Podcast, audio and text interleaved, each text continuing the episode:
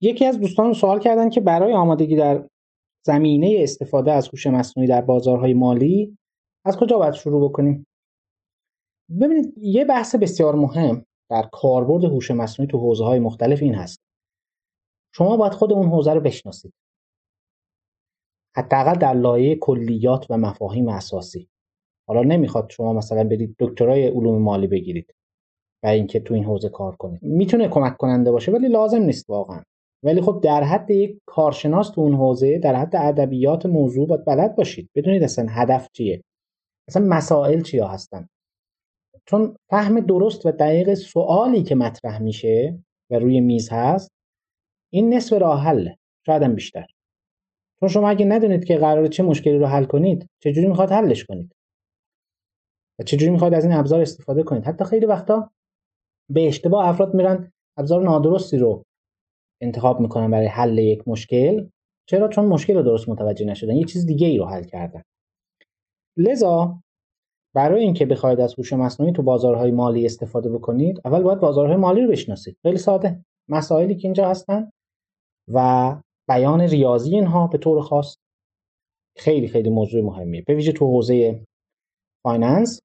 حالا تو هر حوزه ایش بخواید برید. از ریسک و سرمایه گذاری و اینا گرفته تا برنامه ریزی و مسائلی که توی شرکت هستن و flow مالی و پیشبینی و همه این مسائل اینا نیازمند ریاضیات خیلی قوی هست. باید اینا رو بخونید و بررسی بکنید.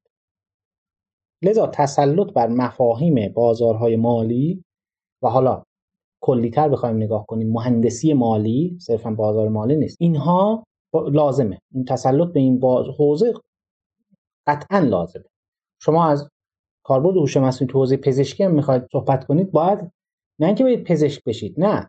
مسائلی که تو پزشکی هست و ریاضیات فعلی ابزارهای فعلی نمی‌تونن حلش کنن اینا رو باید بشناسید. و بعد اینا رو تبدیل کنید به یک قفلی که با کلید هوش مصنوعی میشه اونها رو باز کرد. این اصل کاره. یعنی حداقل به این شکل توصیفش بکنید. توصیف مسئله و نحوه سوال پرسیدن از کردم خیلی موضوع مهمی. حتی حالا نصف راه حل هستن. سوال درست نصف جواب. این که معنیش نیست که دقیقا خطکش گذاشتیم 50 50 اندازه گرفتیم گفتیم 50 درصد. نه بالاخره تمثیلیه. پس مقدمات و آشنایی با مفاهیم اون حوزه حالا می‌خواد مهندسی مالی باشه بازار مالی باشه پزشکی باشه هرچی باشه این یک اصل ضرورت. جلوتر اینکه چجوری از اینا می‌خوایم استفاده کنیم؟ ببینید باز نیاز داره به اینکه شما کلیدها رو هم بشناسید. شما یه طرف یک پیچ و مهره دارید. می‌بینید که پیچ مثلا آلنی پیشتلی از این اندازه است. خب اینو باید بشناسید. این این آلن رو هم بشناسید. اشتباه نگیرید با یک چیزی. اینا بدونید که ابزار باز کردن این قفل این پیچ این ابزاره. اینو باید یاد بگیرید. لذا تسلط به این موضوع هم هست که می‌خواد پیش بینی انجام بدید. پیش بینیتون از چه نوعه؟ متغیرهاتون چه نوعی هستن؟ چه جوری باید این داده ها رو روش کار بکنید؟ طبیعتا خب یه دانش کلی در حوزه data science یادگیری ماشین هوش مصنوعی یا هر چیز دیگه ای باید داشته باشید. این هم از در مورد اینکه چطور این قفل رو با این کلید باز کردن در مورد اینم باید بنز کافی مطالعه بکنید. خب خوندن مقالات به ویژه کتاب های زیادی الان در مورد کاربرد هوش مصنوعی تو مثلا حوزه مهندسی مالی زیاده. خوندن این کتاب ها قطعا بهترین نقطه شروعه ولی حتما و حتما حواستون باشه. قبلش باید مبانی مهندسی مالی رو بخونید و همینطور مبانی یادگیری ماشین رو بخونید. بعد اینکه اینا چجوری به هم متصل میشن این در یک مرجعی گفته شده. برید سراغ این. اینو تو سه مرحله انجام میده و طبیعتا اکتفا نباید بکنید به همه این دریافت ها باید خودتون هم تلاش کنید مسئله تعریف کنید با دیتایی که موجود هست حل کنید ببینید می‌تونید نتیجه بگیرید یا نه. تنها راهش اینه.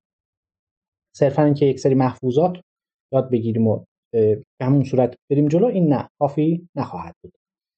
لذا این سوال رو میشه یه مقدار تعمیمش داد که ما بخوایم در یک حوزه ای کار بکنیم و از هوش مصنوعی در اون حوزه استفاده کنیم چیکار باید بکنیم؟ سه تا مرحله اساسی به نظر من هست. یکی اینکه باید خود اون حوزه رو بشناسید بدون هوش مصنوعی.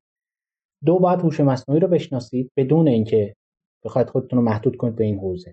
و در مرحله سوم این شناخت های کلی رو وجه اشتراکشون رو و نحوه اتصالشون رو تو اون حوزه بیاید بررسی کنید. مقالات اگه در دسترسن مقاله بخونید. اگه کتاب هست کتابا خیلی خوب کلاسیکتر و بهتر و جامعترن اونا رو بخونید.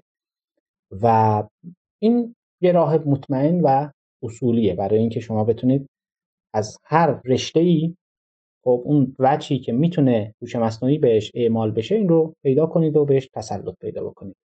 حالا بازارهای مالی یا منسی مالی یا حالا هر رشته دیگری هم می‌تونه باشه. قطعا محدودیت نداره. هر جا نیاز به تصمیم گیری هست نیاز به برنامه ریزی هست نیاز به تشخیص هست و انسان ها تا الان می‌تونستن انجام بدن اینو هوش مصنوعی می‌تونه این وظیفه رو عهدهدار بشه.